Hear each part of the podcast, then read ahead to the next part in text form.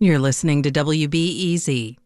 More than 1,600 people have been shot this year in Chicago. Increasingly, the city's leaning on anti-violence workers to try and bring that number down. There are hundreds of these workers. Many of them are former gang members. As part of their job, they step into the middle of intractable gang conflicts to try and prevent further shootings. WBEZ's Patrick Smith spent a year documenting their work for the most recent season of our Motive podcast. He has a story of one violent conflict that was resolved with a surprisingly simple solution. Last summer during the 4th of July weekend, there was a shooting at a park on the city's west side. Person was shot right here on Adams and Maplewood, and it was just like summer beginning. Lorenzo Strong, an anti-violence worker who goes by Fats, responded to the shooting the next day to try and talk the guys down from their anger. He started using his connections in the neighborhood to find out what motivated the shooting and what gangs were involved. It happened at about 3 a.m. From what Fats heard, people were drinking and getting high. There was a fight, and one guy pulled out a gun. When he pulled it out, another person shot him and one of his friends. You point a gun at somebody gonna get shot. And the guy who pulled his gun first, his buddy's truck also got smashed up. After the shooting, they busted his windows because he run the guy over here. Fats says the truck owner and the guys who got shot, they're in one gang. The guys who did the shooting and smashed the truck, they're in another. It's a recipe for disaster. So we were trying to get on top of it, get a handle on it before it escalate and be retaliation behind it. Fats figured out who the shooters were. We got together right across the street over there. And he gives them his spiel. We want the kids to be able to come out and still play and not be afraid, and they take heed to it. And they were willing. They was like, we don't have a problem with him, He came at us. Like, if he done with it, they done with it. The gang that shot the two people, they're willing to let bygones be bygones. But, of course, they weren't the ones actually injured in the shooting. As for the guys who were injured... There was some people around them. It's not always the person who gets shots going through retaliation.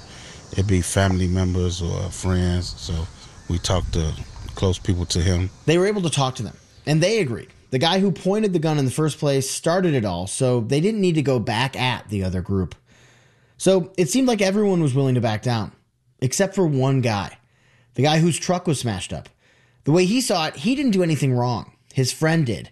But now he's out a bunch of money getting his car repaired. He was like, man, I didn't know what was happening, and but I just want my windows fixed, and I'm done with it.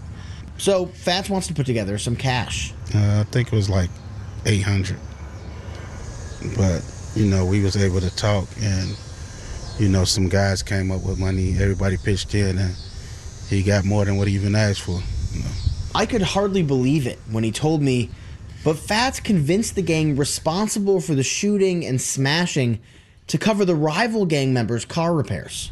Because if it didn't come to be resolved, the guy would have felt disrespected. It could have went a whole nother way. He could have wanted some revenge. I hurt somebody, anything, and vice versa. But it wasn't about that. Like I say, everybody was like-minded and wanted the same results. Fats and his coworkers were proud.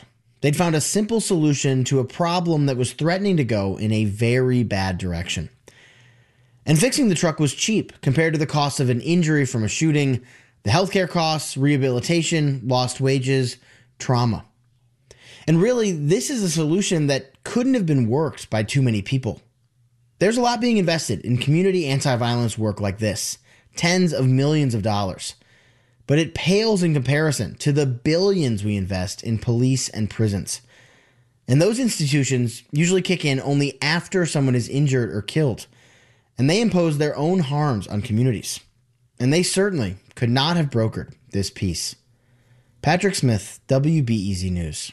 That's from the most recent season of WBEZ's Motive podcast, which follows anti-violence workers in Chicago over the course of a year.